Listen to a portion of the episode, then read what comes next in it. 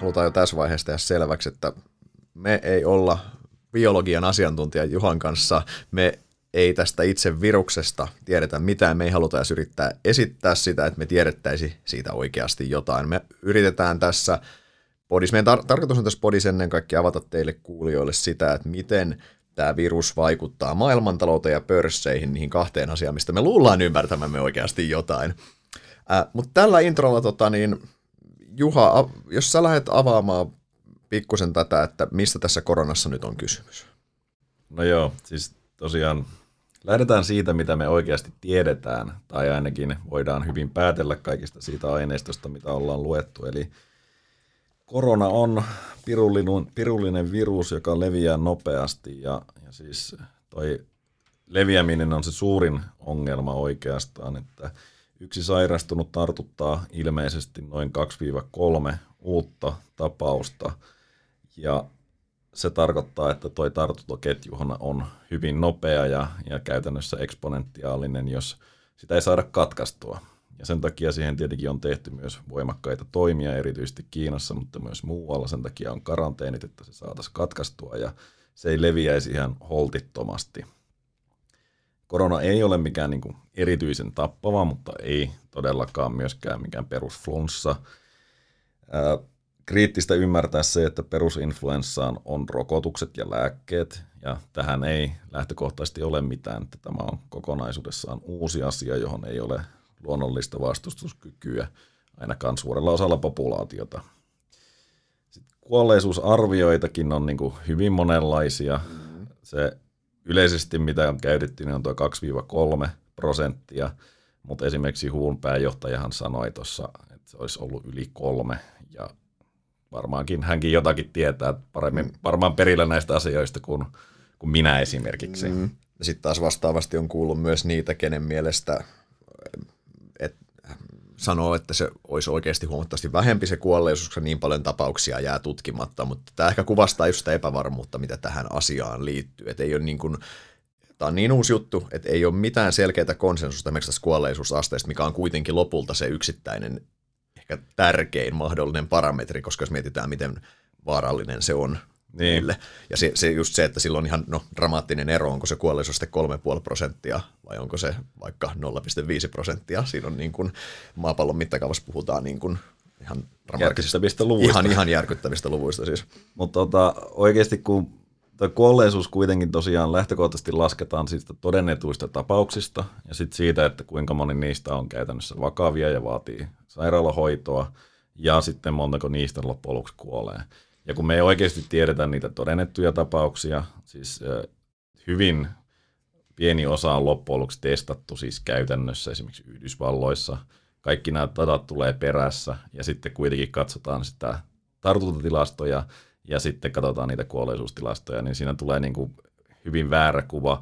Lisäksi siinä on ihan hirveä varianssi, että miten paljon esimerkiksi Etelä-Koreassa se kuolleisuus on todella pieni. Siellä oletettavasti on hommat kohtalaisen hyvin hallussa. Jos kysytään, että kumman tilastoihin luottaisin Kiinan vai Etelä-Korea, niin on aika selkeä. Lisäksi niin kun tulee oikeasti terveydenhuoltojärjestelmään tulee tällainen shokki, mikä esimerkiksi Wuhanissa, mistä tämä siis lähti, niin tapahtui, niin totta kai siellä jää niin kuin ihmisiä myös ilman hoitoa. Ei kukaan mm-hmm. ole varautunut sellaiseen määrään, mikä oli siis siellä epidemian alkulähteellä.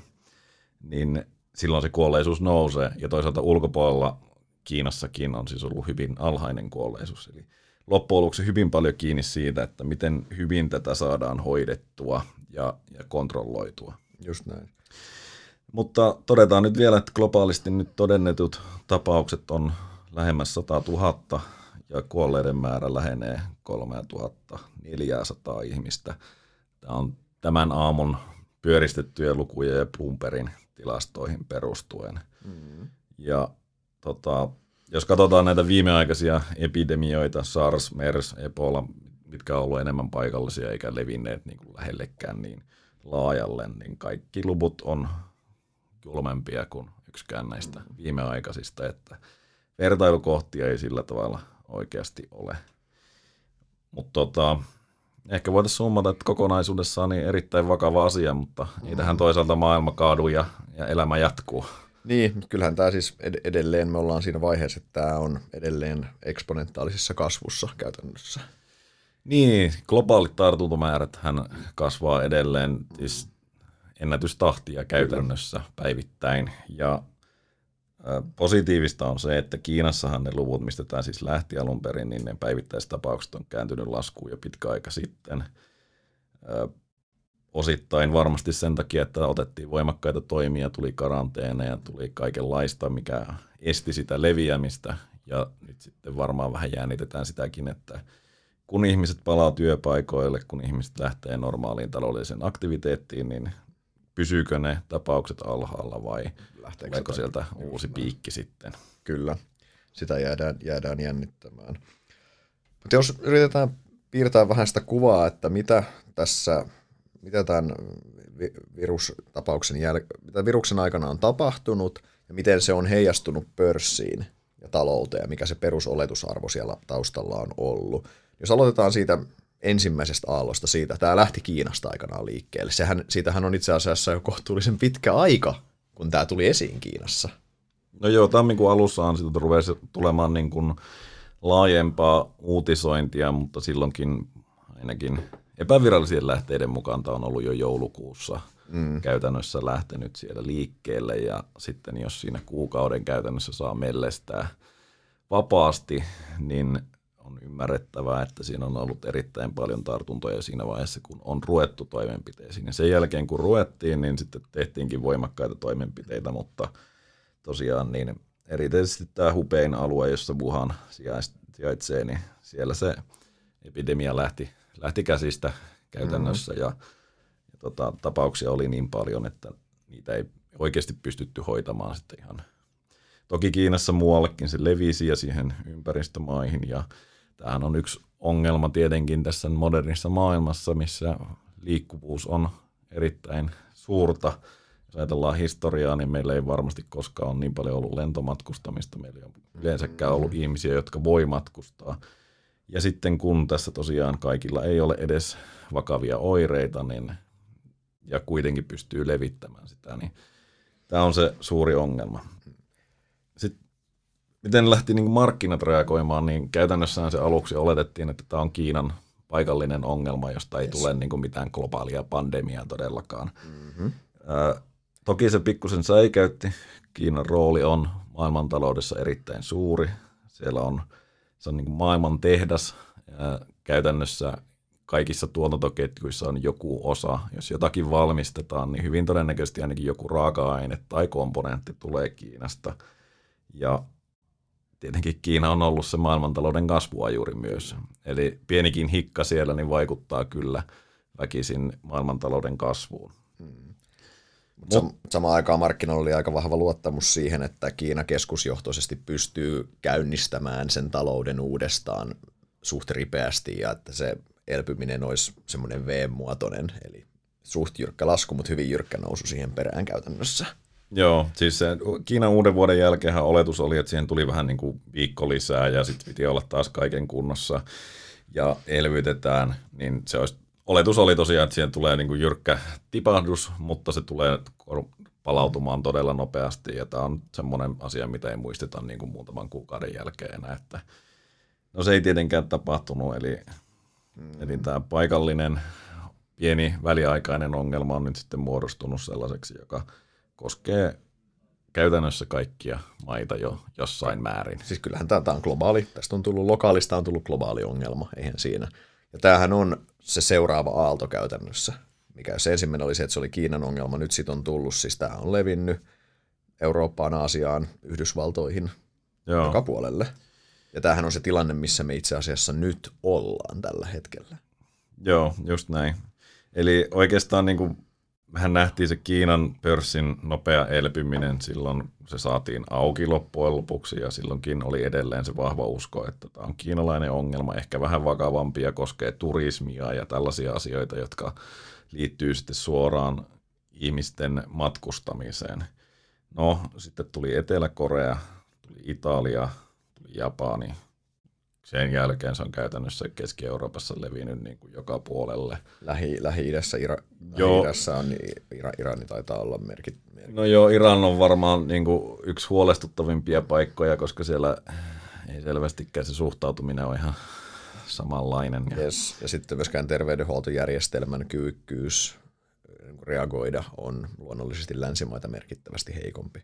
Joo, ja siis tässä tulee taas näitä luotettavuusongelmia, että haluaako ne edes oikeasti raportoida tapauksista vai. Just näin. Et, et siis sekä Iranissa että Yhdysvalloissahan itse asiassa, niin kuin, jos niistä luvuista katsoisi kuolleisuutta, niin se olisi ihan järkyttävää, koska mm. niitä ei ole käytännössä diagnosoitu ajoissa ja sitten ne on katsottu sen jälkeen, kun Just näin. eli on jo ohi. Ja nyt se oikeastaan se seuraava suurin huolenaihe on varmaan Yhdysvallat, joka, joka oikeasti niin tietenkin se maailmantalouden suurin maa ja samalla selvästi suurin niin kuin pörssien näkökulmasta ja yleensäkin rahoitusmarkkinoiden näkökulmasta ja sielläkin, niin sanotaan, että Trump ei ole ehkä ihan kovin innoissaan ollut raportoimassa näitä tapauksia tai ottamassa toimenpiteitä, että ehkä se enemmän on ollut tota, sellaista välttelyä ja, ja asian vähättelyä toistaiseksi. Eli vähän huolestuttaa se, että kun siellä oikeasti ruvetaan testaamaan, niin mikä se tilanne mahtaa olla. Mm. Jos me lähdetään purkaa vähän näitä niin kuin reaalitalouden ja pörssin ongelmia osiin tässä. Jos mietitään, mikä ensimmäinen huoli oli silloin se Kiinaan liittyen, että tämä maailmantalouden tehdas yskähtää, se on vähän aikaa kiinni, tuotantoketjuihin tulee häiriöitä. Tämähän oli niin kuin se ihan, ihan alkuperäinen huoli, mikä tässä on. Ja siinä nähtiin just, että jos tehdas on vähän, vähän pidempää kiinni ja sitten se aukeaa ja sitten kaikki on mm. takaisin ennallaan. No nythän on ihan selvä sanoa, että tuotantoketjuihin tulee isompi häiriö käytännössä. Kyllä. Siis vaikka Kiina on nyt niin kuin selvästikin mennyt parempaan suuntaan ja ilmeisesti siellä palataan, niin kuin, tai on palattu kohtuullisen aktiviteettiin. Siellähän kun seurataan näitä oikeasti reaalitalouden indikaattoreita, niin se ei ole vielä lähelläkään täyttä kuntoa, mutta se kuitenkin selvästikin parempaan suuntaan si- menee. Sitä avataan kuitenkin, se, just näin, että se trendi on oikeeseen, mutta se on selvää, että tässä on tullut tänä, tänä aikana, tämän alkuvuoden aikana näihin hyvin herkkiin globaaleihin tuotantoketjuihin selkeitä häiriöitä tästä. Ja se, niiden vaikutushan, sijoittajan on tärkeää ymmärtää, että ne vaikutukset ei näy vielä, koska yrityksillä on ollut varastoja, ja tuolla on ollut tavallaan tavaraa no, varastoissa, eli merikonteissa tai muussa liikkeellä käytännössä, ja nyt kun ne on syöty, niin nyt ne efektit alkaa lyödä pikkuhiljaa läpi. Toki siis mehän ollaan nähty tähän liittyen, meillä on tullut siis Microsoftilta, Applelta, tämmöisiltä useiltakin yhtiöiltä on tullut tulosvaroituksia tähän liittyen käytännössä. Joo, ja tämä on niin kuin yksi osa tietenkin tämä mm. tuotantoketjut, ja ne on tosiaan herkkiä, niin niitähän koko ajan optimoitu enemmän, ja mekin saarnataan pörssiyhtiöille siitä, että käyttöpääomat niin pitää just, saada hallintaan. Just näin. Ja... Varastot minimi, aina pitää tuottaa siellä, missä on halvinta ja tehokkaasti, ja niin kuin, ei varsinaisesti mitään hirveitä backup-planeja ole ollut. Mm. Ja, ja siis se, se, se on niin kuin käytännössä ollut koko ajan kuitenkin sitä, että se on tarjontaongelma. Eli yes. se tehdas y- yskii mutta niin kuin kysynnässä ei ole mitään yes. ongelmaa. Ja, ja se kysyntä palautuu, se, ne, tiedätkö, ne tehtaan investoinnit palautuu sieltä kyllä nopeasti ja siirtyvät vaan käytännössä. Just näin. Ja tavallaan niin pitkään kuin se on ollut tuon puolen ongelma, niin se vaikutus reaalitalouteen on aika vähäinen itse asiassa. Mutta yhä, nythän yhä enemmän me ollaan valumassa siihen suuntaan, että tästä on tulossa myös kysyntäongelma. Tämä alkaa vaikuttaa kysyntään. Just näin. Ja siis kyllähän me Kiinan talouden tasolla nähtiin siis massiivinen kysyntäongelmakin, mm-hmm. kun, siis kun me katsotaan vaikka niitä Makao, joka elää kasinoilla ja matkustamisella, niin nehän tuli ihan tonttiin. Ne, Kasinon liikevaihdot, oliko se miinus 86 prosenttia? 87 taisi olla, että se niin kuin, kiinteät kulut rullaa ja, ja, ja sisään ei tule rahaa, niin nämä on niin kuin, siis, siis pienet keskisuuret, ja me ollaan monesti käytetty tätä oikeasti niin kuin elokuvateatteria, mm. niin kun sä et mene sinne, niin et sä tule käymään sitten niin kuin joka päivä, ja sitten kun se joskus tilanne rauhoittuu kymmenen kuukauden päästä vaikka, että sä istut siellä koko ajan, vaan se tulo menee, ja sitten samalla sulla on kuitenkin kulut juoksee, ja Kiinassahan vielä niin kuin, vaikka sanottiin, että elkää menkö töihin, niin yritys sai ainakin alkuvaiheessa maksaa ne palkat. Just näin.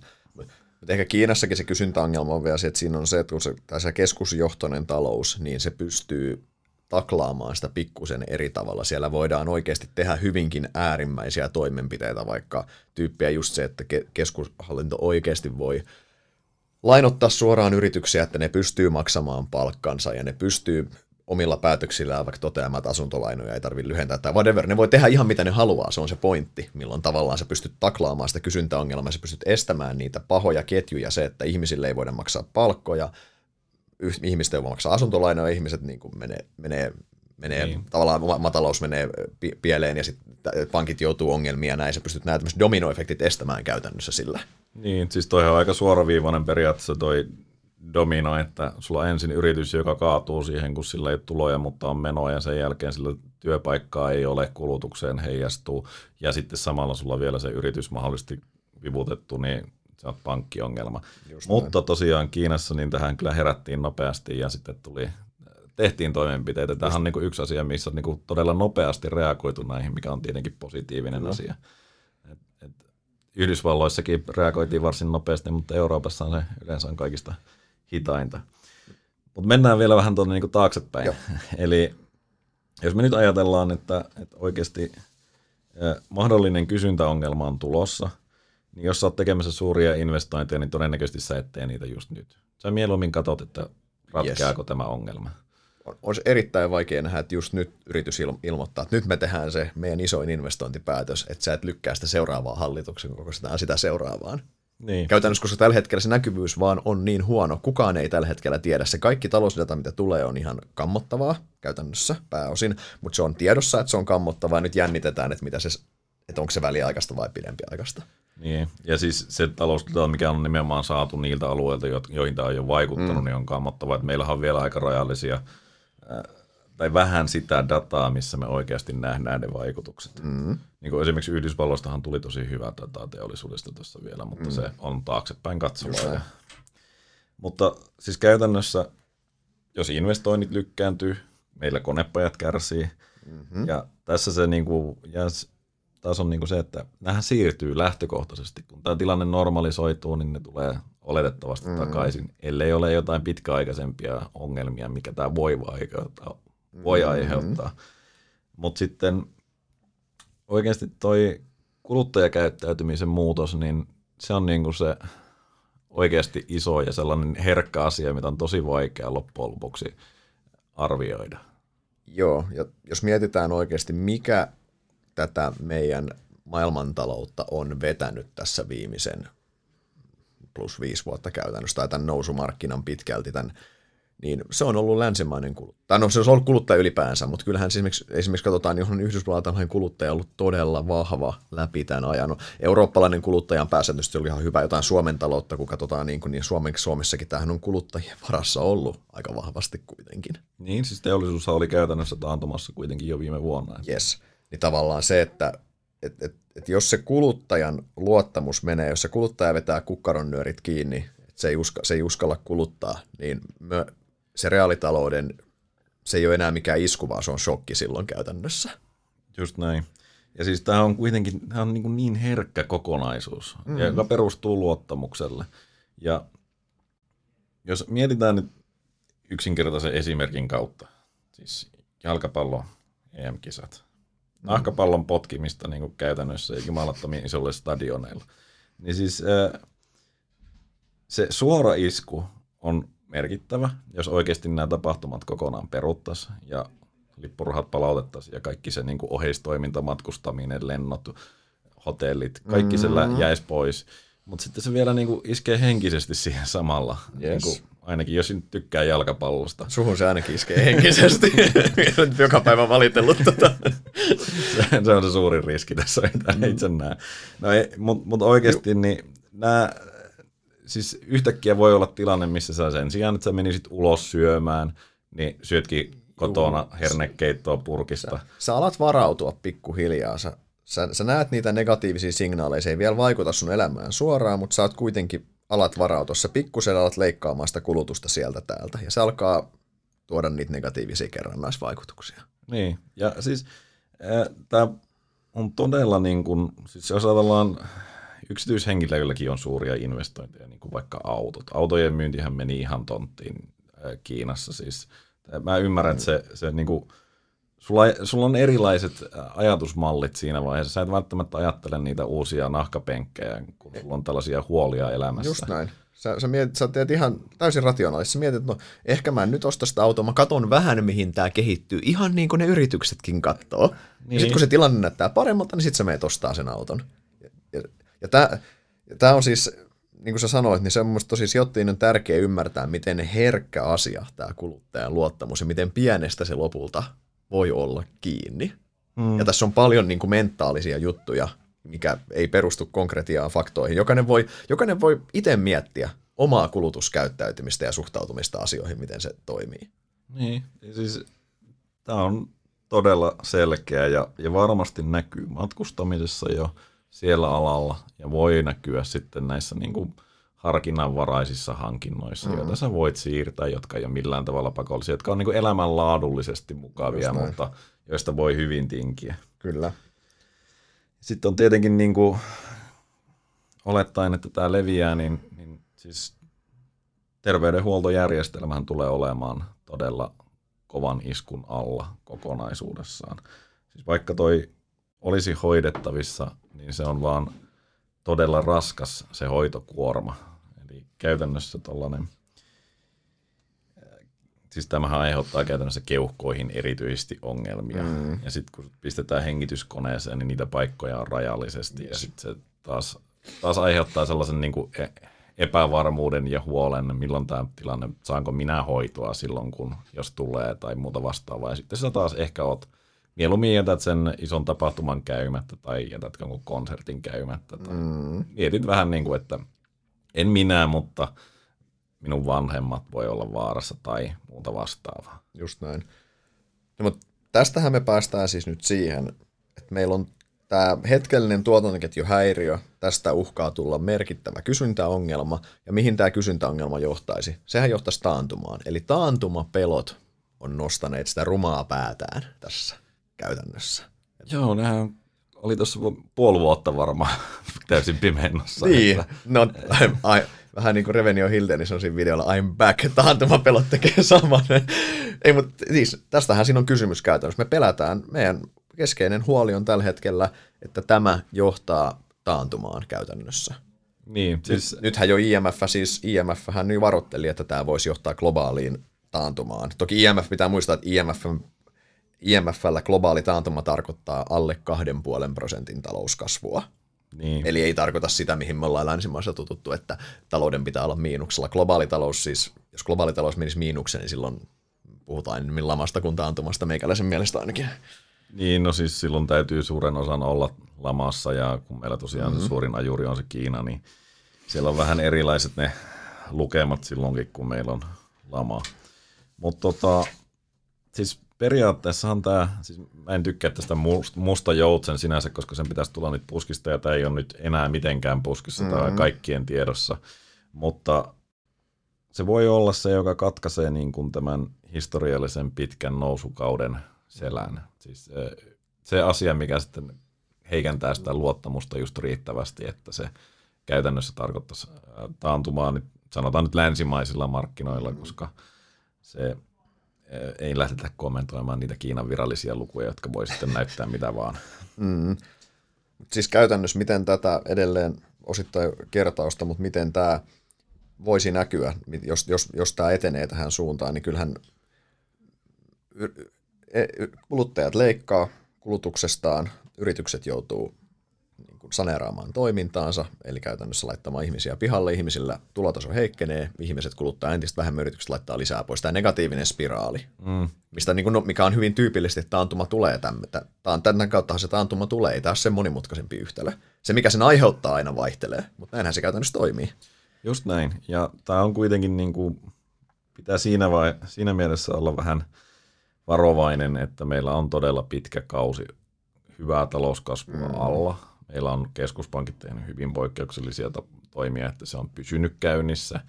Ja meillä on niin kuin, me, me ei olla minun mielestäni kovinkaan hyvin varauduttu nyt sitten tämmöiseen ongelmatilanteeseen. Ei, me ei olla varauduttu ollenkaan. tämmöiseen tilanteeseen. Se ehkä, mikä tuossa vielä, mikä, mitä mä itse tällä hetkellä, mitä me molemmat totta kai, mitä me katsotaan erittäin tarkasti tällä hetkellä, on, on yritysten viestit, mitä yritykset sanoo, mikä, mistä yksi muoto on tulosvaroitukset totta kai. Mm. Mehän ollaan maailmalla näitä kourallinen saatu. Muista on ihan selvää, että näitä tulee merkittävästi lisää. Suomessa me ei vielä näitä, no Finnairilta ollaan saatu, mutta siis muuten ei olla saatu. Mutta pitää muistaa, että suomalaiset yhtiöt ohjeistaa koko vuotta. Yhdysvalloissa yleensä ohjeistetaan kvartaalia, mikä on sinänsä, että suomalaisilla yhtiöillä on vielä pelivaraa, mutta mitä aikaisemmin me aletaan saada tulosvaroitus esimerkiksi kotimaisilta yhtiöiltä, sen huonompi juttu tämä käytännössä on. Joo, siis se tarkoittaa, että niitä ei nähdä vaan ohimenevinä yes. ongelmina, mikä Suomen ohjeistuksessa tosiaan, niin sulla on sitä pelivaraa paljonkin. Mm. Yhdysvalloissa niin on niitä nyt tullut enemmänkin kuin kourallinen, mutta on, on, mutta on. on niin kuin näitä isoja yhtiöitä, Just mistä on tullut. Ja, ja tietenkin sit, siis, äh, tällä hetkellähän jo niin globaalisti tulosennusteet laskee ihan, ihan merkittävästi. Ja se on täysin luonnollista analytikon kannalta se on vähän pirun vaikea sanoa, mm. että mitä tässä niin kuin oikeasti, mitkä on ne konkreettiset vaikutukset joihinkin yhtiöihin, joilla ei tämmöisiä suoria oikeasti ole. Siis mun mielestä jos mietitään isoa kuvaa, niin siis mun mielestä on tässä vaiheessa se selvä sanoa, että siis talouskasvu on tältä vuodelta lähtökohtaisesti peruttu isossa kuvassa. Siis on, tai sanotaan talouskasvu ainakin, siis jos päästään, jos päästään niin kuin pieneen talouskasvuun, niin se on oikeasti hyvä suoritus. Niin jos puhutaan Suomesta ja Euroopasta, niin, niin just näin. Yes. Joo, joo, siis totta kai globaali, globaalilla tasolla ehkä pidetään sitä 2,5 prosentin rajaa sit siinä, mikä on se heidän ta- taantumaraja, niin siihen suhteessa. Mutta se, että talous, talous hidastuminen on niin kuin selviö, ja tämä myös tulee johtaa siihen, että mun mielestä on erittäin vaikea nähdä, miksi että globaalit tulokset yhtiöillä kasvaisi oleellisesti tänä vuonna. Nythän markkinalla oli odotukset tuloskasvusta, niin Perinteinen 10 prosenttia niin, suunnilleen. Niin, mun, mun mielestä täl, tällä hetkellä on, ottaen huomioon nämä tuotantoketjuhäiriöt ja nämä, niin tämä niin kuin paras skenaario on se, että tulokset pysyy viime vuoden erittäin hyvällä tasolla. Joo, siis mä ehkä kuitenkin lisäisin tuohon sen, että, että kyllä siinä jonkunnäköistä kysyntäheikkouttakin, että pelkästään ne tuotantoketjun häiriöt, niin jos Kiina nyt oikeasti saa tällä hetkellä, saisi nyt just nyt ne tehtaat taas käyntiin, niin se voisi olla vielä se väli sellainen, että se ei niin kuin oleellisesti aiheuttaisi, tai se ei suuria ongelmia aiheuttaisi, mutta toi leviämisen pitäisi pysähtyä ja pitä, ei pitäisi olla niin kuin kuluttajapuolelta mitään mm-hmm. vaikutuksia. Ja kyllä mun mielestä ne oli jo alun perinkin aika kovat ne tuloskasvuodotukset, niin, niin se, se, se, yleensäkin voisi olla, että siitä pitäisi ottaa puolet pois, niin kuin viisi pinnaa, ja sitten nyt talouden kannalta niin ollaan nollassa taas. Lähdetään miettimään miettii sitä, että okei, että jos tämä taantumapelko on ja selkeästi tämä taantumapelko on myös Yhdysvaltain keskuspankissa havaitu, koska he teki tämän hyvinkin poikkeuksellisen hätäkoronlaskun, niin mietitään, että mitä keskuspankit pystyy tässä tilanteessa tekemään? Niin, siinäpä on hyvä kysymys. E- en mä tota, Siis osakemarkkinoiden kannalta pystyy tekemään paljonkin, koska sä voit laittaa likviditeettiä sinne markkinalle ja jonnekin se ohjautuu. Tällä hetkellähän se ohjautuu turvasataamiin käytännössä mm. niin kuin Yhdysvaltain korkoihin, jotka on jo niin kuin Kaut- ihan pohjalukemissa. Kautta aikojen matalimmalla tasolla taitaa olla tällä hetkellä. Just näin, mutta sitten jos tuota niin kuin huolta, siitä, se, se kuluttajan mieli ei ole luottavainen, niin et sä oikeasti siihen kauheasti voi tehdä. Sä voit laskea lainahoitokuluja painamalla korkoja alemmas, mutta edelleenkin niin se on, se on aika pientä kuitenkin siinä kokonaisuudessa, kun korot on jo valmiiksi matalalla. Just näin. Se on eri asia, jos sä tulisit viidestä prosentista nollaan, niin silloinhan se näkyisi jo. Jokainen tietää itse, mitä asuntolainan korolle käy, se tulee viidestä prosentista nollaan käytännössä, se lainahoitokustannus.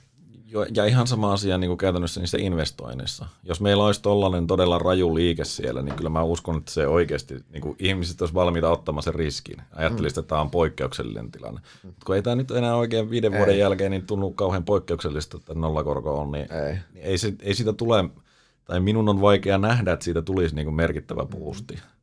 Mutta toki siis äh, näkisin, että tämä on enemmän ajatus siitä psykologiasta, että me ollaan niin kuin pallon päällä, me reagoidaan ja yes. me autetaan sitä systeemiä, ettei, ettei ainakaan tule niin kuin taloudellista kriisiä siihen päälle. Tämä vähän niin sanottu tämä whatever it takes, tämä mitä aikanaan Draghi sanoi EKPssä, niin vähän vastaava ajatus se, että, että me, me hoidetaan tämä. Joo, ja, ja siis kyllä se varmasti niin kuin jossain määrin sitä, sitä tunnelmaa nimenomaan auttaakin. Koska mm. kyllähän osakemarkkinoiden romahdus tähän paikkaan olisi tietenkin niin kuin yksi todella negatiivinen signaali. Taas kerran se aiheuttaisi siinä negatiivisessa spiraalissa niin kuin ongelmia. Eli mm. mun mielestä mä näkisin se enemmän, että siihen, siihen negatiivisesti tällä hetkellä pyörimään spiraaliin yritetään niin kuin heittää kapuloita rattaa. Just että, että. Kyllä, mutta mut, siis tämä on sijoittajan kanssa tosi tärkeä ymmärtää, että kun, kun tämä on, tämä on oikeastaan ensimmäistä kertaa tämän sitten, sitten eurokriisin, tämän pitkän nousumarkkinan aikana. Tämä on ensimmäistä kertaa tilanne, mihin keskuspankilla ei ole lääkkeitä. Suoraan. Mm. Siis se, vaan epäsuorasti, mutta suoraan, että keskuspankki, jos, jos meidän luottamus menee, me ei haluta lähteä kuluttaa ravintolaan, me syödään sitä hernekeittoa kotona ja yritykset alkaa lykkäämään investoinnin. Keskuspankilla on aika vähän, mitä se voi siihen asiaan tehdä. Se, se, sillä niillä keskuspankin työkalupakista löytyy vähän asioita, millä voi sitä ihan, ainakin niin kuin nykyisessä työkalupakissa onhan sinne innovoitu kokea lisää tuotteita niin sanotusti, mutta tavallaan se, että, että nykyisessään niin aika vähän, millä he voi sitä aitoa kysyntää luoda sinne tai, tai edes tukea. Niin, siis se just on se haaste, että kun se, jos tämä on kysyntäpuolen ongelma, niin kuin mm-hmm. se tällä hetkellä ainakin tietyillä sektoreilla on, niin silloin sulla ei ole oikeasti työkaluja. Sä et voi luoda niin kuin, aitoa kysyntää tosiaan. Ei. Sä voit luoda kaikki edellytykset sille, että ihmiset haluaa kuluttaa, firmat haluaa kuluttaa ja ne näkee, niin kuin, mutta sä et, et voi ketään oikeastaan pakottaa. Mm. Toki jos nyt mennään niin kuin pikkusen kauemmas, niin voihan se olla, että sä laitat helikopterin rahaa ja oikeasti tilille pamahtaa tonni, niin kyllähän se niin kuin varmasti mm. loisi tietynlaisen kysyntäpiikin, mm. mutta onko se sitten kestävä ja ja sitten taas kun tämä myös liittyy siihen luottamukseen, näitähän on silloin, näitähän on jo yksittäisiä kertoja, kun esimerkiksi silloin finanssikriisin keskellä Yhdysvallathan teki tämän, tämän bussin aikaan tämän, että ihmisille lähetettiin rahaa silloin kotiin. Mä en muista millä nimellä se silloin meni, mutta heillä oli tämä joku veronpalautus silloin. En minä muista. Heillä oli, heillä oli silloin, mä, tarkkaan, mä en enää muista tarkkaan, miten se, miten se ihan tarkkaan muista, miten se meni, mutta silloinhan käytännössä ihmisille yritettiin tukea sitä yksityistä kulutusta. Sehän meni käytännössä kaikki säästöön silloin se raha. Mm, mitä ihmiset teit. Sehän ei ollut siis keskuspankin antamaa rahaa, se oli valtion antamaa rahaa, siis selvyyden vuoksi. Keskuspankit ei osallistu, se oli valtion antamaa rahaa. Mutta annetaan ihmisille rahaa, sama konsepti anyway, siitä annetaan ihmisille rahaa, kuluttakaa. Ihmiset on silleen, no en kyllä uskalla kuluttaa, että tämä vaikuttaa vähän huonolta. ja tavallaan se, että edelleen se luottamus on siellä pohjalla, ja toihan ei varsinaisesti vahvista sitä luottamusta kuitenkaan sitten. Niin, toi Fedin hätäkoron laskukin taisi olla vähän niin kuin markkinathan päätti sen päivän laskuun ja varmaan ne vähän niin kuin miettii, että jumalauta, mitä ne tietää, Just. mitä me ei tiedetä. Ja sitten katsovat ehkä vähän historiaa, milloin viimeksi on tehty tällainen niin kuin kokousten välillä hätäkoron lasku, niin mentiinkin sitten finanssikriisin pahimpiin aikoihin. Niin Just. Ja sitä edelliset ajat oli silloin ää, teknokuplan puhkeamisen jälkeen, eli niin kuin pörssisijoittajan kannalta by the way, ne ajat on ollut aina, aina kun Fed on tehnyt hätäkoron laskun, se on ollut erinomainen paikka myydä, mutta historia mm. jotain tulevasta, eikö niin? Tota, mutta sitten vielä, okei, okay, eli keskuspankki ei pysty itse korjaamaan tätä ongelmaa. Tämä on se, mistä markkina on peloissaan tällä hetkellä. Silloinhan mm. katseet kääntyy valtioon, valtioihin. No valtiot pystyy taas tietenkin, jos nyt ajatellaan Suomea, niin nämä tunnijunat ja muut Siltarumpua. Kyllä, kyllä. siis, mutta noihan on ei, oikeasti. Ei, oikein, oikeasti. Siis joo joo. Siis äh, jos joskus on paikka oikeasti tehdä sellainen, mihin saa todennäköisesti – siis okei, okay, mennään vähän eteenpäin, eli Suomessa tämä leviäminen alkas oikeasti ja se vaikuttaisi meidän talouteen, niin poliittisestikin on todella vaikea vastustaa sitä, että siinä tilanteessa niin kuin oikeasti äh, laitetaan vähän paukkuja infraan ja tällaisiin asioihin. Se on niin, aika no-brainer omalla tavalla. Siis miet, sun korkokustannus olisi siinä tilanteessa todennäköisesti negatiivinen, eli itse asiassa koron, korkopaperien omistajat hän subventoisi osittain sitä sun investointiasi. Mm-hmm. Niin just joku mainitsemasta kuin tunnijunat, semmoiset investoinnit, millä sä voisit oikeasti parantaa kansantalouden kilpailukykyä pitkällä aikavälillä, niin e, kyllä, niitähän ihan, no, niitähän ihan oikeasti mä samaa mieltä kannattaisi ehdottomasti tehdä silloin.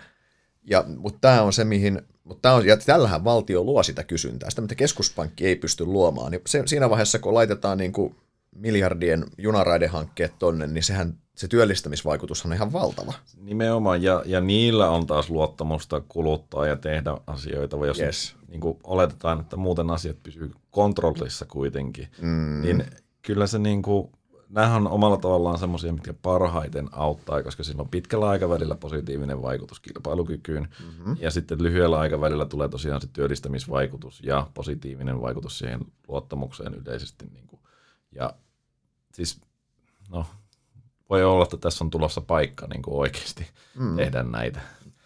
Se ehkä keskeinen huoli, mikä tähän just liittyy tähän valtioiden, valtioiden tota, ää, että valtiot tulisi hätiin, niin jos mietitään siis, käydään alueittain läpi, niin Kiinassa valtiohan on ollut käytännössä velkaelvyttänyt koko ajan, pitänyt yllä sitä kovaa talouskasvua sillä. Tämä Kiinan velka, ja tästähän on just tämä Kiinan velkaongelma syntynyt. Kiinan velkatasohan on noussut ihan räjähdysmäisesti käytännössä tässä.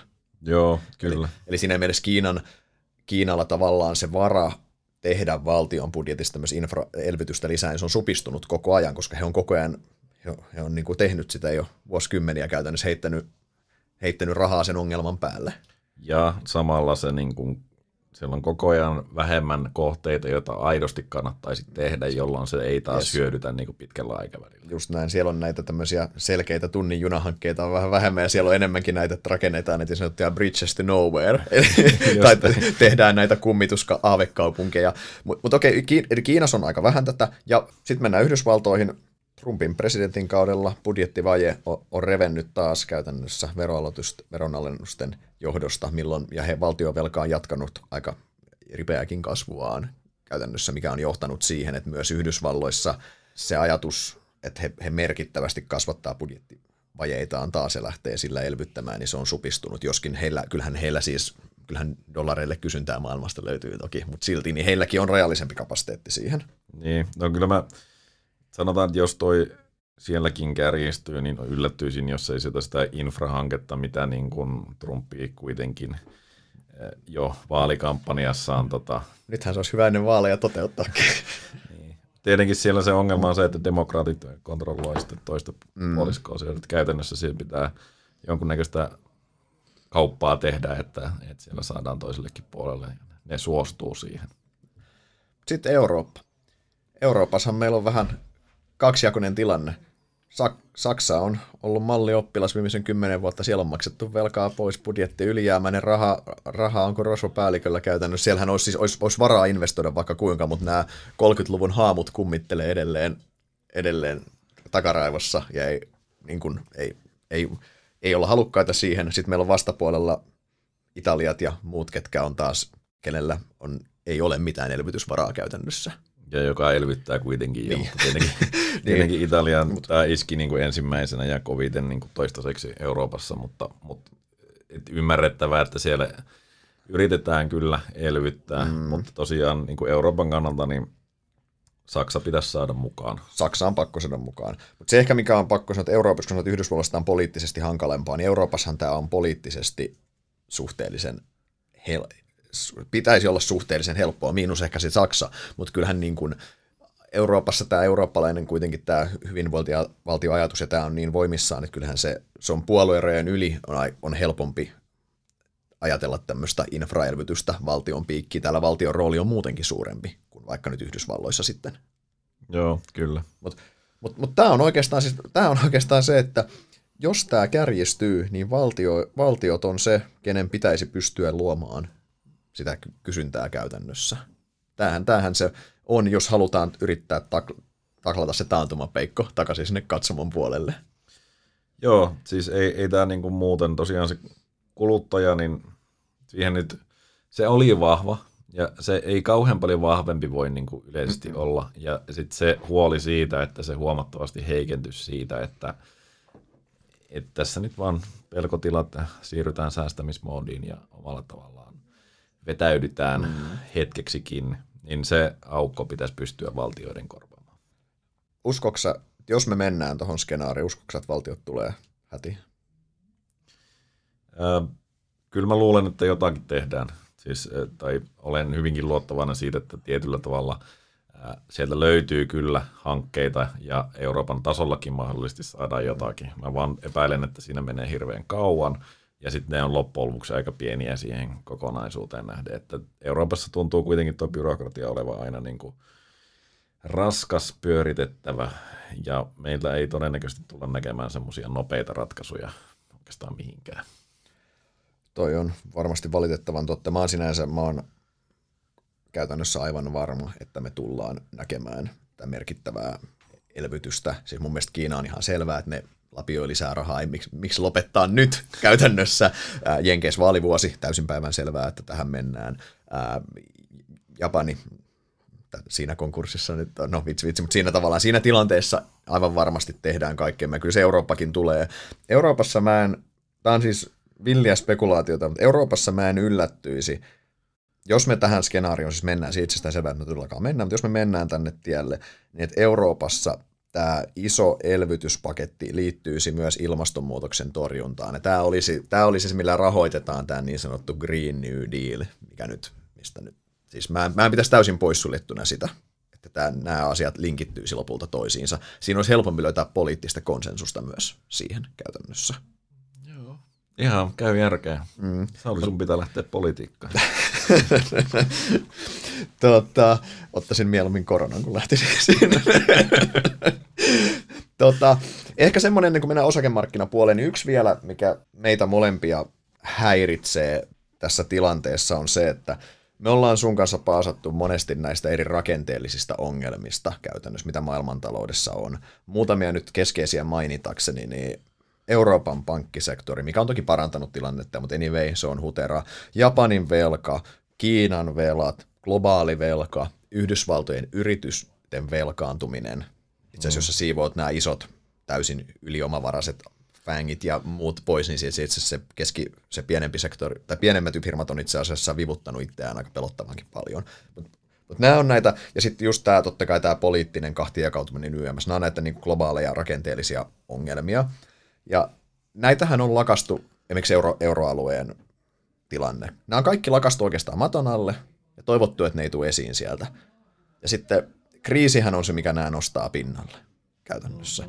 Ja just se, että keskuspankit on vienyt meitä tuntemattomille vesille näillä rahapoliittisilla kokeiluillaan. Eihän, no kummankaan meidän, meille ei ainakaan koulussa kummallekaan opetettu, mitä negatiiviset korot on. Ainakin mulla on jäänyt ne luennot välistä. Joo, ei sitä hirveästi puhuttu, että näin tämä talous toimii.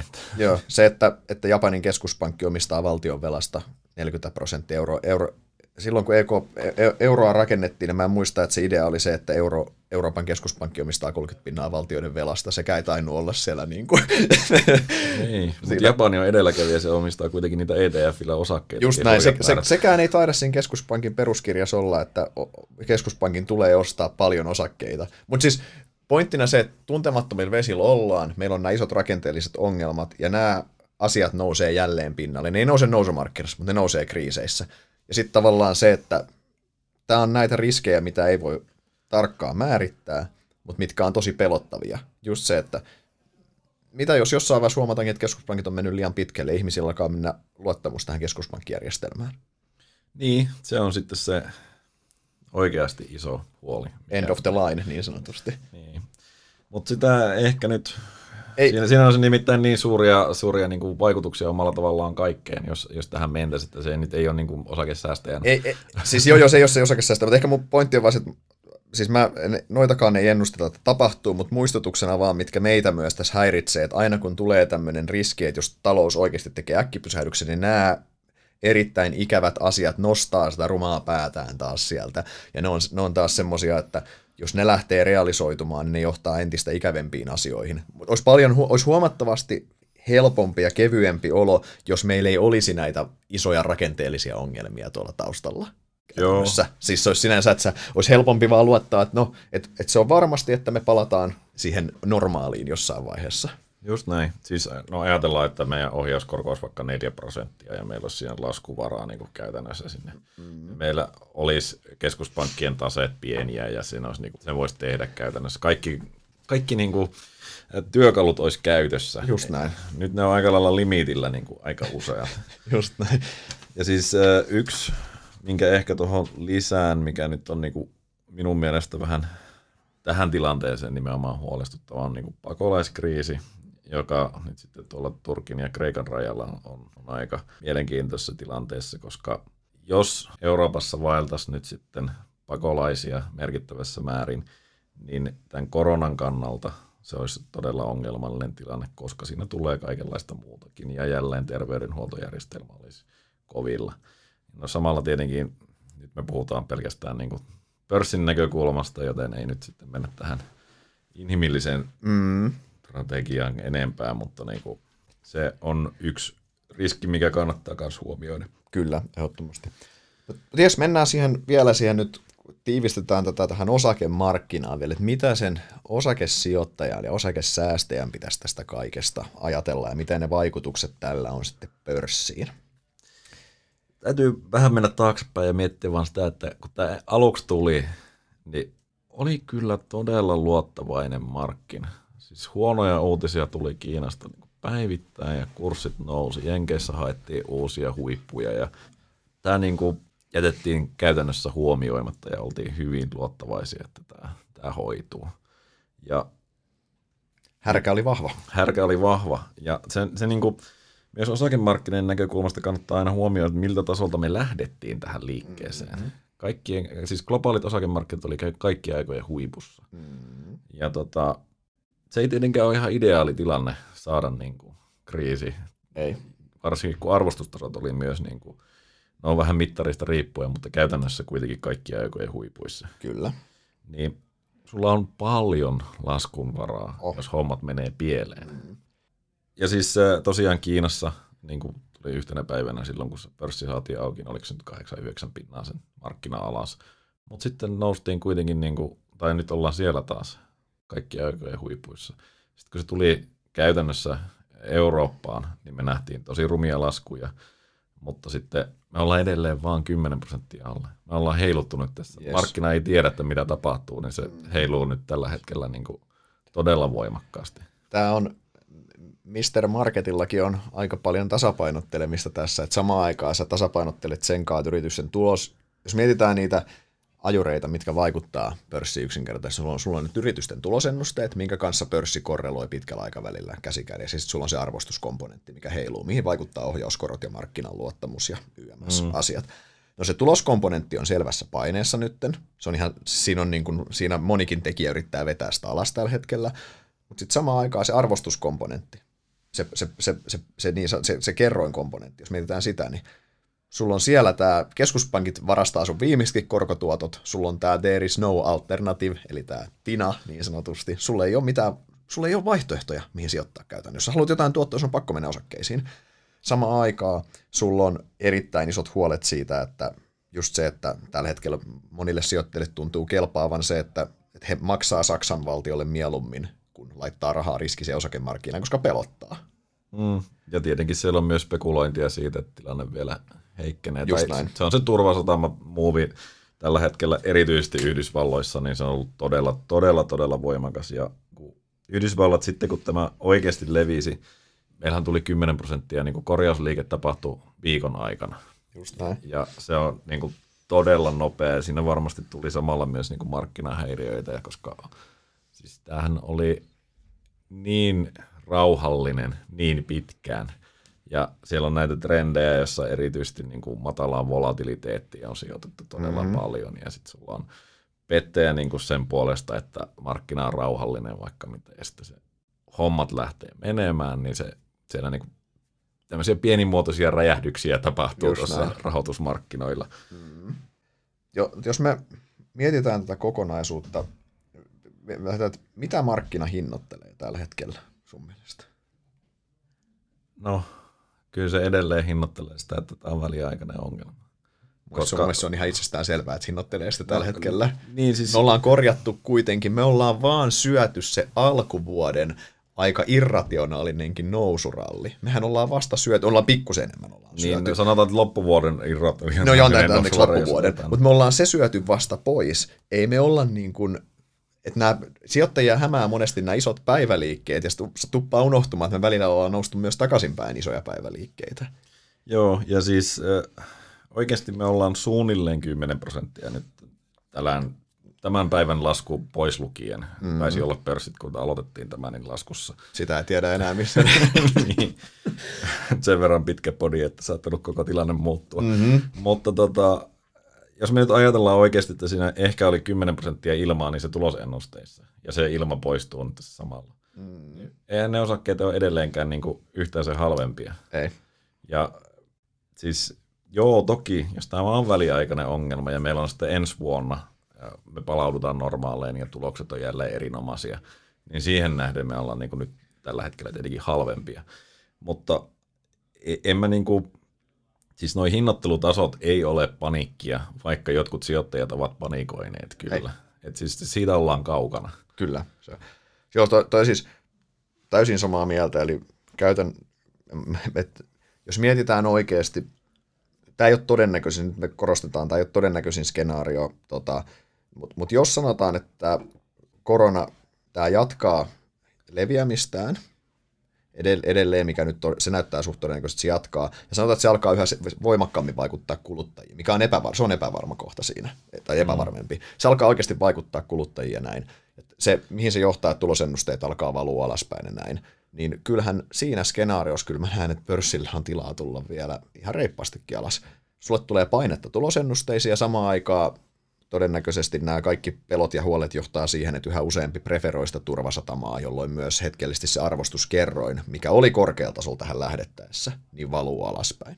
Mm, ja, ja siis edelleen siellä on paljon asioita, jotka voi tämän takia aiheuttaa ongelmia. Siis vaikka se Yhdysvaltain yritysten velka. Yes. Siellähän on käytännössä riski, riskispreadit on kasvaneet, mm-hmm. mikä on täysin ymmärrettävää. Vaikka korot laskee, niin ne ei saa niinku välttämättä halvemmin. Turvalliset kohteet on niinku miinuskoroilla kohta. Mm-hmm. Ja sitten sulla on ne, jotka on ongelmissa, ei välttämättä saa rahoitusta Ä- ollenkaan. Korkomarkkina on aika polarisoitunut siinä mielessä. Niin, ja, ja se voi tarkoittaa, että sieltä tulee sitten niin kuin suuria ongelmia. Ikäviä yllätyksiä, kyllä.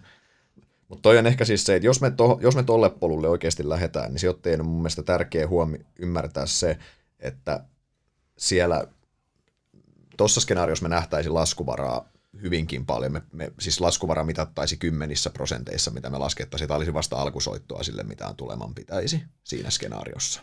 Öö, toki, mutta sitten samalla kun aiemmin puhuttiin siitä, että ne valtiot todennäköisesti tulee, keskuspankit todennäköisesti mm. tulee, saa nähdä, että mitä sillä tapahtuu oikeasti, koska osakemarkkinoilla niin kuin se toinen, yksi mikä nyt ei varsinaisesti ole niin kuin fundamenttiasia, mutta kyllähän raha ja likviditeetti on varsin konkreettista kuitenkin, mm. niin siis minne ne rahat menevät. Mm. Jos tämä jatkuu, että, että niin kuin omalla tavallaan koronaan syydetään rahaa tai koronan hoitamiseen syydetään rahaa, mm. niin minne se ohjautuu? Ei ne nyt ihan niin kuin voi kaikki korot mennä tuolla Jenkeissäkään e- kauheasti alaspäin. Niin ja siis kyllä, ja, jos, kyllä totta kai. Ja samalla sitten oikeasti osakkeet on kohtuullisen houkutteleva vaihtoehto verrattuna moneen muuhun. Kulta, toki hyvin mahdollinen. Ja, ei se kaikki raha sinnekään voi Niin, mennä. ei. Niin, siis, miten tämä niin kuin allokaatio siis, menee käytännössä? Siis, siis ju, just näin, niin siis toi se, että moni, moni sijoittaja, itse kukin on osittain edelleen traumatisoitunut finanssikriisin ajoista silloin, niin silloin pitää muistaa, että likviditeettihän karkasi silloin, likviditeetti katosi käytännössä. Mm. Likviditeetti ei katoa tällä kertaa, likviditeetti ei voi kadota sitä niin kuin, sitä on siis maailman pullollaan, likviditistä pidetään huolta, eli tämä on, vaikka tämä menisi negatiiviseksi skenaarioksi tästä, niin se likviditeetti ei ole se, rat, ei ole se ongelma tässä.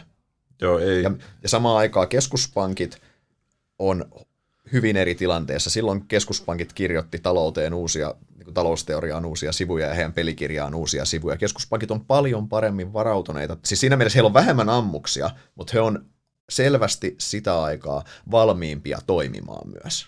Just näin. Heidän, heidän mandaatteja, vaikka niitä virallisesti ei ole laajennettu, niin todellisuudessa heidän mandaatteja on laajennettu ihan dramaattisesti.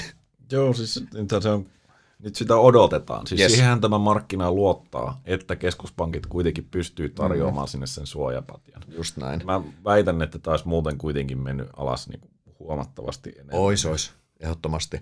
Ja siis edelleen, no, pitää muistaa, että viimeisen kymmenen vuoden aikana niin huonoin sijoitustrategia on ollut taistella keskuspankkiin vastaan. Se on totta. Ja paras on ollut luottaa keskuspankkiin. Ei, mutta oikeasti. Sitähän se on ollut käytännössä. Et siinä mielessä, että toi on tärkeä huomioida siinä, mutta, mutta anyway, niin jos pahenee, niin laskuvaraa on. Sitten mä näen myös semmoisen skenaarion tässä, että tämä korona pahenee, mutta samaan aikaan niin me opitaan elämään tämän, me pakon edestä opitaan elämään tämän kanssa. Tämä ei johda taloudessa mihinkään niin dramaattiseen. Tämä hidastuu, mutta se ei johda romahdukseen. Mm. Ja sitten samaan aikaan keskuspankit ja valtiot ehkä vähän tukee sitä, ja sitten me ollaan tämmöisessä, me voidaan käydä lyhytaikaisessa me, me ollaan niin kuin selvässä talouden laskusuhdanteessa, mutta me ei olla missään niin kuin syöksykierteessä käytännössä. Mä näen myös sen vaihtoehdon ihan aidosti tässä. Joo, ja siis ihmiskuntahan sopeutuu kaikkeen Eiks loppujen niin? lopuksi. Se on vaan se, ongelma on se, niin kuin se sopeutumisaika omalla tavallaan. Kun se on tosiaan niin herkkä se maailmantalous muutoksille kuluttajakäyttäytymisessä, niin sun ei tarvii hirveän pitkään olla niin sanotusti kellarissa syömässä hernekeittoa, että tuolla tapahtuu tosi isoja asioita niin kuin maailman taloudessa. Mm-hmm. Ja se negatiivinen spiraali, mistä aiemmin puhuttiin, niin lähtee pyörimään. Mutta oleellistahan loppujen lopuksi se, että aluksi hinnoiteltiin sitä, että tämä on paikallinen ongelma, nopeasti korjattavissa, puhuttiin sitä V-muotoisesta elpymisestä. Sitten ollaan vähän niin kuin tultu negatiivisemmaksi ja meillä on nyt niin kuin uunmuotoinen ajatus tässä, että se kuoppa on vähän syvempi ja se kestää vähän pidempään, mutta sitten kun tämä ongelma on saatu haltuun, niin sitten se lähtee. Yes. Ja sitten negatiivisemmat sanoo nyt siitä, että se on niin L. eli, eli, se, eli se Luotisuora pudotus ja sitten jäädään se pohjalle. niin, ja siis tässä se keissi on lähinnä se, että et niin kuin velkaongelmat ja muut vastaavat estää sen, että se lähtee se luottamus sieltä palautumaan. Yes. Eli, eli niin kuin, kyllä nyt kaikki tietenkin varmasti luottaa, että siinä jonkunnäköinen, mutta se ei olisikaan semmoinen, että se palautuu nopeasti, vaan se tulisi eh, huomattavasti pidemmällä viiveellä, koska se luottamus siihen, että huomennakin mulla on työpaikka ja mä uskallan kuluttaa ja ottaa velkaa, niin siitä tuleekin suurempi sokki. Niin me jouduttaisiin, niin nämä rakenteelliset ongelmat löydettäisiin edestämme käytännössä, niin, niin, niin niiden kanssa jouduttaisiin, niin kuin, Just näin. niitä jouduttaisiin alkaa niin kuin ratkomaan niin sanotusti. Joo, ja se olisi ikävää. Se olisi ikävää. Mutta tota, me nyt tällä hetkellä varmaan hinnoitellaan semmoista uutta. Joo. Niin, Ja, ja siis tämä ei ole nopea, niin kuin nopeasti ohimenevä ongelma ja se on suhteellisen vakava ongelma, mutta se tulee niin kuin, en tiedä mikä se nyt on se markkinoiden ajatus, mutta ää, todennäköisesti jo H2 kaikki olisi enemmän tai vähemmän rullaamassa. Mm-hmm. Et nyt ensin oletettiin, että se oli pari viikkoa Q1. Nyt Pari on, kvartaalia. Nyt on varmaan se pari kvartaalia, eikö vaan? Joo. Ja tota, kuka tietää oikeasti, mutta onhan tässä vaikea nähdä, että tämä kuitenkaan venyisi niin kuin ensi vuoteen. Mm. Kyllä ihmiset tottuu, ne lähtee taas kuluttamaan. Just ja, näin. Ilman sitä, että ne rakenteelliset ongelmat laukee, mitä me ei ennusteta tässä, tässä niin samaa, samaa mieltä tosta. Mitäs, niin, Oletko kysymässä, että mitä pitää sijoittajien Niin, tehdä, niin. koska sehän tässä niin kuin, ollaan Sä- säästetty tässä varmaan säästöt puntin 50, jurista. 58 minuuttia horistu muuta, ja nyt, nyt tulee se, mikä sijoittajia oikeasti kiinnostaa. Tota, niin, mitä, mitä sijoittajan pitäisi tehdä, tehdä? Tai ehkä parempi, hei, ehkä parempi muotoillaisi niin päin, että mitä, mitä me itse tehdään. Koska eikö me, sitä, tavallaan eikö se ole ehkä se par, paras, mitä me voidaan tässä kertoa? Niin, omissa sijoituksissa. vai? Niin, eikö voida kertoa, miten me, mitä me itse, itse operoidaan? Tämä on, tämä on disclaimerina, että ei ole Indersin virallinen näkökanta. Mun mielestä, kun mä en tiedä, mitä oikeasti tapahtuu, niin ei kannata tehdä mitään rajuja liikkeitä. Eli vahvat näkemykset vaatii aina vahvat perustelut, ja jos niitä ei oikeasti ole, niin silloin kannattaa mieluummin pysyä rauhallisena ja katsoa sitä kokonaiskuvaa. Mä pelkään pahoin, että tästä tulee vähän pidempi aikaisempi ongelma, ja meidän pörssit ei ole vielä korjanneet niin paljon kuin ne tulee korjaamaan. Mutta mä en tiedä, mikä se oikea ajoitus on. Se tarkoittaa sitä, että mä todennäköisesti näen, tai mä näen tämän ostomahdollisuutena, mutta mä en tiedä milloin se oikeasti on siellä pohjalla tai miten nopeasti me elvytään. Silloin on hyvä ostaa laadukkaita yhtiöitä, jotka selviää siitä tilanteesta. Vaikka korona leviäisi miten, niin se bisnes ei katoa ja se ei ole niin kuin sinänsä herkkä sille kuluttajamuutokselle. Ja ajallisesti hajauttaa niitä ostoja, koska kun ei tiedä sitä oikeaa aikaa, niin maltillisesti siirtää käteistä lisää. Mä, niin kuin, mm. Siinä mielessä onnellisessa asemassa, että mulla on niin kuin, käteistä, mä en ole vivutettuna tuolla mukana. Jos mä olisin vivutettuna mukana, niin mä olisin todennäköisesti aika paniikissa tässä. Että, Mm. et, mut nyt mulla on niin kuin, liikkumavaraa ja ää, mä aion hiljalleen lisätä osakepainoa. Se on mun tämän hetken skenaario. Mikä voi muuten muuttua myös, että mm. tämä on niin kuin näillä tiedoilla. Et analyytikkona kannattaa niin kuin aina, tai se analyysi pitää aloittaa aina siitä nykytiedoista. Puhtaalta pöydältä. Joo, ja se voi olla, että tilanteet oikeasti muuttuu tässä, varsinkin tämmöisessä, missä ei oikeasti sitä ennustettavuutta ole. Mikä tarkoittaa, että takkia pitää kääntää, jos hmm. tilanne sitä vaatii. Just näin. Ää, jos mä itse mietin, niin hyvin paljon siis samoja, samoja ajatuksia, mitään hätiköityä en tee. Mä huomaan, että on aina historiasta tehnyt hätiköiden, niin ne on ollut aina tosi huonoja päätöksiä lähtökohtaisesti. Eikä mikään yllätys sinänsä. tota, ää, mullakin on Mulla on käteistä ihan, ihan ok, ok määrä. En, ei ole, en ole niin vivutettuna tuolla tai näin, mistä samaa mieltä. En, en olisin hyvin uncomfortable, jos olisin, vivu, olisin vivutettuna siellä. Ää, pik, pikkuhiljaa, on, on, siis on käynyt sijoitukset silleen läpi, että on yksittäisiä keissejä myynyt, missä on, on, nyt on ollut hyvä aika tehdä se salkun siivous. Niin jos sulla on keissejä, varsinkin jos sulla on päätynyt yhtiötä salkkuun, missä arvostustaso on venytetty ja tulokset on syklisiä, Mm. Se on todella myrkyllinen yhtälö tässä. Ne osakkeet voi tulla rumastikin alas, eli tietyllä tavalla reality check salkkuun. Onko ne arvostustasot järkevät? Tässä on venytetty paljon yhtiöiden arvostuksia kuitenkin. Ja sitten kuinka turvalliset ne tuloskomponentit on siellä. Tuossa on oikeasti niin kuin hyvä tarkastelu se, että jos tämä osake laskisi 20 prosenttia tai 30 prosenttia, niin olisiko tämä, niin kuin, pitäisikö tätä ostaa just silloin? Just Olisiko se niin houkutteleva? Jos vastaus on ei, niin silloin sun kannattaa todennäköisesti myydä se osake nyt. No, vähän riippuu tapauksesta, mutta siis silleen, että kyllä, kyllä toi on niin kuin hyvä reality check, että kuinka paljon sinne on ilmaa laitettu. Mutta anyway, äh, siis salkun pikkusen on, on siivonnut, äh, sama, sama aikaan on, on kä, niin kuin käteistä, käteistä on ihan ok, äh, mulla on, käte, mulla on niin kuin myös sovittu, sovittu niin kuin velkafasiliteetit käyttöön silleen, että jos tulee paikka, jos, jos oikeasti tulee, niin pystyn lisäämään sieltä merkittävästikin. Et ru, ruutia on hyvin, ja tämä pikkuhiljaa markkinaan, siis ostan, ostan pikkuhiljaa, mutta niin kuin en, en, en missään nimessä mietin nyt Allin menemistä tietenkään, vaan asteittain ost, ostoja käyntiin tässä. Mm. Jos tuntuu, että mehän ollaan vähän sellaisia, niin kuin nämä ää, ominaisuudet, mitä just äsken kuvailtiin, niin nehän on niin kuin hyviä sellaisessa vähän pitkittyneessä tilanteessa. Mutta mm. meillähän on ollut mennyt muutama semmoinen ostopaikka ohi, kun me ollaan oltu liian hitaita reagoimaan. Tällä siis, kertaa niin kuin ehkä tosiaan just se, että me ei tiedetä milloin mm, se tulee, niin siis, hiljalleen reagoi. Just näin. Siis voi, jos, jos tämä koko homma, siis jos tämä onkin, tämä koko homma menee ohi siis silleen, että huomataan tuossa, että kevät kun tulee, niin se siivoo tämän koko, koko flunssan pois tavallaan, jos käykin mm. näin, niin Mähän, että markkina lähtee kuin hauki rannasta, niin meikälä, meikäläinen, tai hauki kaislikosta, meikäläinenhän on sillä rannalla silloin. En mä, niin kuin, mä en siihen, en mä siihen kerkiä mukaan, mä en usko, että mä kerkiin. Just mä, mä, mä, mä tämmöisessä liian hidasliikkeinen, mutta sitten samaan aikaan mä myös uskon, että jos tämä menee oikeasti rumaksi, niin mulla on silloin mahdollisuus tehdä eri poikkeuksellisen hyviä sijoituksia käytännössä.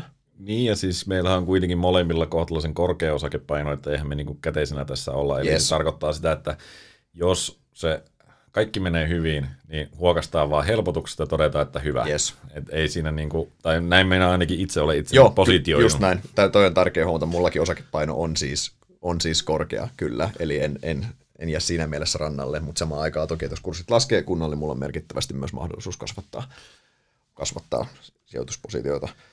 Vielä pakko tuohon, kun nostit tuon hyvän pointin, mikä mulla oli itse asiassa tarkoitus aiemmin sanoa, että siis on sellainen positiivinen skenaario mahdollinen, että tämä toimii vähän niin kuin kausi-influenssamaisesti, eli kesän tullessa se häviäisi valitettavasti se tulisi todennäköisesti sitten takaisinkin kyllä, mutta... Se olisi mutta, sitten huomisen sali ja Johan Mure. mutta, mutta se, olisi, se olisi markkinoiden kannalta kyllä todella hankala tilanne, jos sitten siinä lähtisi niin kuin hauki rannasta tosiaan ja, ja kaikki olisikin yhtäkkiä taas juhlaa käytäisiin hakea uudet huiput, kun korona olisi selätetty. selätetty ja sitten mietittäisiin siinä, että hitto, että tämä saattaa oikeasti vielä palautua ja, ja no, voi tulla vielä vihaisempanakin takaisin periaatteessa. Mm. Että, Toki se ostaisi taas lääkete- lääketieteelle sitten aikaa, niin, aikaa ratkaista, niin, mutta, se olisi, mutta se olisi kieltämättä, se olisi markkinalle todella hankala hinnoitteluskenaario. Joo, ja yleensäkin hankala hinnoitteluskenaario siinä mielessä, että tosiaan, no jatko sä nyt 2020 tuloksiin? Vai onko se niin kuin, katsotko sä, teetkö sä korona-oikaisun? Joka sitten ja paljon se on se korona-oikaisu. Just näin. Ja siis nykyisillä tiedollahan tätä ei oikeasti voida tehdä ja ennusteet ei vielä huomioi sitä merkittävästi. Saa nähdä, miten, mikä se vaikutus oikeasti on, mutta to, suurimmat ongelmat tulee sitten, jos tuo reaalitalous tosiaan tulee. Just näin. Me ollaan varmaan meidän aiheet suunnilleen, suunnilleen saatu käsiteltyä tässä. Jos ehkä vähän vedetään tätä yhteen siis, niin tästä tuli varsin negatiivissävytteinen, ehkä, ehkä negatiivisempi, mitä me oltaisiin ha- haluttu. Siis, ja myös tämä on, tästä, tässä se punainen lanka varmaan muutaman kerran katoaa. Se katoaa ihan sen takia, että meilläkään ei ole kunnolla. Se kertoo vaan, miten iso epävarmuus tässä on. Tässä nojataan epävarmuuksien kautta lisää epävarmuuksiin, ja se ennustaminen on käytännössä mahdotonta niin, tällä siis hetkellä. Mielellään me kerrotaan sitä, näin tämä tulee menemään, mutta kun ei, ei ole ei sellaista selkeää kuvaa, niin me vaan kerrotaan eri skenaarioita ja yritetään hahmottaa, mitä mm. jos Just näin. Ajatuksia. Me edelleen, millä mä aloitinkin tämän bodin, mä haluan korostaa, me ei olla tuohon virukseen liittyen millään tavalla asiantuntijoita. Me ei haluta esittää, että me ollaan asiantuntijoita siihen. Me ei tiedetä, meidän, me, siihen on ihan eri ihmiset, jotka siitä tietää. Me käytännössä nojataan lukemaamme tietoon, ja se, sitä me ollaan yritetty soveltaa siihen osakemarkkinaan ja makroon, mistä me taas uskotaan ymmärtävämme jotain käytännössä. Joo, kannattaa hakea niin kuin virologiaan ihan muualta asiantuntijat, että mm. ne tietää sen paremmin, mutta me olemme pyrkineet kuuntelemaan asiantuntijoita ja tekemään niiden perusteella omat johtopäätökset. Kaikesta vastuusta tässä asiassa karata. Just näin. Tosiaan sijoittajille niin jäitä hattuun, noudattakaa sijoitussuunnitelmaanne, pitäkää, tarkistakaa sijoitussuunnitelmanne tässä vaiheessa ja tota, jäädään jännittämään, mihin tämä korona tässä etenee. Tämä on, tätä, tätä saa päivä päivältä, saa, päivä päivältä saada lisää dataa ja ollaan fiksumpia, mihin tämä etenee. Just näin. Ja oikeasti niin jotain positiivista loppuun. Minun mielestä tämä on todennäköisesti ostomahdollisuus. Mä en vaan tiedä, onko se sitä vielä. Et jos kaikki menee vähän huonommin vielä, niin ajatelkaa sitä pitkän aikavälin tuottoa, mikä on, koska elämä jatkuu koronankin jälkeen.